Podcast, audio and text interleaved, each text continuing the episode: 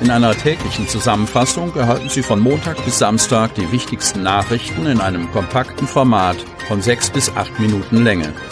Am Mikrofon Dieter Büge. Sonnabend, 8. Januar 2022. Inzidenzwert klettert weiter in die Höhe. Kreis Cuxhaven. Zum Wochenende steigt die 7-Tage-Inzidenz für den Kreis Cuxhaven. Am Freitag kletterte der Wert für die Neuinfektion pro 100.000 Einwohner binnen einer Woche auf 266,6. Der Landkreis vermeldete 140 weitere offiziell bestätigte Corona-Fälle. 44 Neuinfektionen kommen aus der Stadt Geestland, 23 aus der Stadt Cuxhaven, 15 aus der Gemeinde Schiffdorf, 13 aus der Gemeinde Beverstedt, 12 aus der Samtgemeinde Landhadeln, 11 aus der Gemeinde Hagen, jeweils 10 aus den Gemeinden Wurster Nordseeküste und Lockstedt sowie 2 aus der Samtgemeinde Hemmoor. Einzig die Samtgemeinde Börde-Lamstedt ist im Kreis Cuxhaven am Freitag nicht von neu gemeldeten Corona-Fällen betroffen. Bei der spontanen Impfaktion im Kreishaus in Cuxhaven wurden nach Angaben des Landkreises in den vergangenen beiden Tagen bis Freitagmittag 310 Impfungen durchgeführt. Am Donnerstag holten sich demnach 170 Personen, davon zwei Drittel BioNTech und ein Drittel Moderna, den Peaks ab, einen Tag später weitere 140 Menschen. Pleiten von Billiganbietern belasten alle Gaskunden. Kreis Cuxhaven. Weil die Gaspreise immer teurer werden, geraten vor allem Billiganbieter unter Druck und stellen die Belieferung ihrer Kunden ein. Zahlreiche landen dann wieder bei ihrem Grundversorger.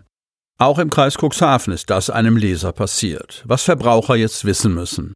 Im gesamten EWE-Gebiet falle nach Angaben eines Unternehmenssprechers aktuell eine fünfstellige Kundenzahl aufgrund von Lieferstopps bzw. Insolvenzen bestimmter Strom- und Gasdiscounter in die Ersatzversorgung. Regional auf die einzelnen Verbreitungsgebiete könne er die Zahlen nicht herunterbrechen. Im Landkreis Cuxhaven ebenso wie im Landkreis Stade ist die EWE mit Sitz in Oldenburg der Grundversorger.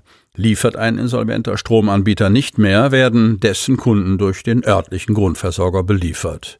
Doch nicht immer ist es rechtens, wenn Billiganbieter einfach die Belieferung einstellen, erklärt Tiana Schönbohm, Referentin für Verbraucherfragen bei der Verbraucherzentrale Niedersachsen. Wenn Unternehmen die Lieferung beenden, ohne dass es ein Insolvenzverfahren gibt, raten wir den Kunden zum Widerspruch, so Schönbohm. Mit den Lieferstopps versuchten die Billiganbieter, ihre eigene Insolvenz abzuwenden.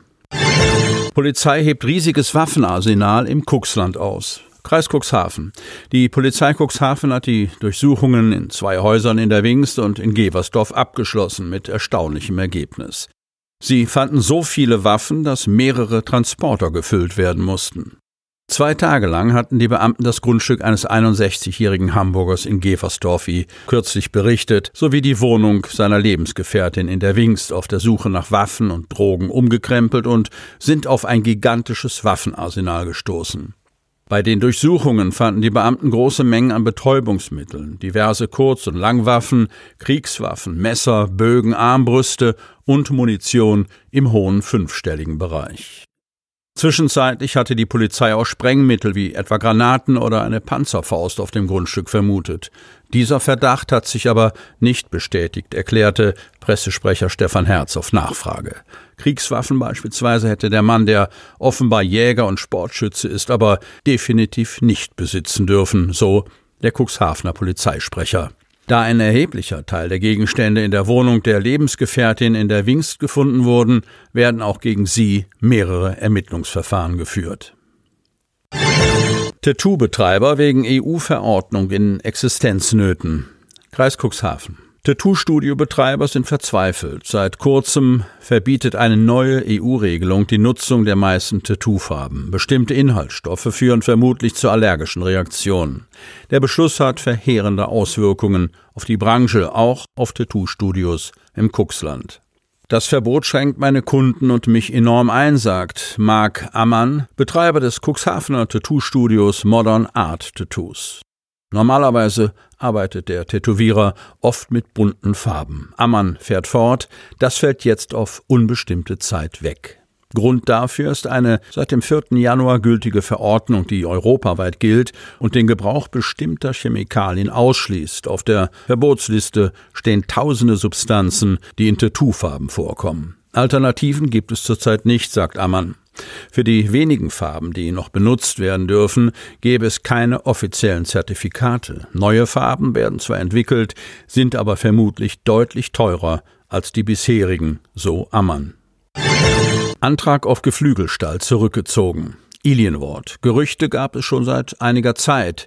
Nun sind sie bestätigt. Der geplante Bau eines Hähnchenmaststalls am Hadelner Kanal ist vom Tisch. Vorerst zumindest. Der Investor hat seinen Bauantrag zurückgezogen. Das bestätigte der Landkreis Cuxhaven auf Nachfrage unserer Redaktion. Das Projekt hat in den vergangenen Monaten für viele Diskussionen und Widerstand gesorgt. Anwohner gingen auf die Barrikaden und sammelten Unterschriften. Auch der Naturschutzbund Deutschland, NABU und die Grünen reagierten mit Befremden auf die Pläne zum Neubau eines Hähnchenmaststalls für fast 30.000 Tiere in der Samtgemeinde Hadeln. Das Bauvorhaben sollte zwischen dem Bülkauer Teil des Hardener Kanals und Nubhusen auf Ilinworter Gebiet realisiert werden. Der Bauantrag geht bereits zurück auf das Jahr 2019.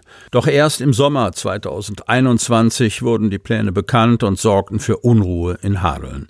Die Gegner der Anlage befürchten deutlich mehr Verkehr, Umweltverschmutzung und gesundheitliche Beeinträchtigungen. Sie lehnen Massentierhaltung grundsätzlich ab.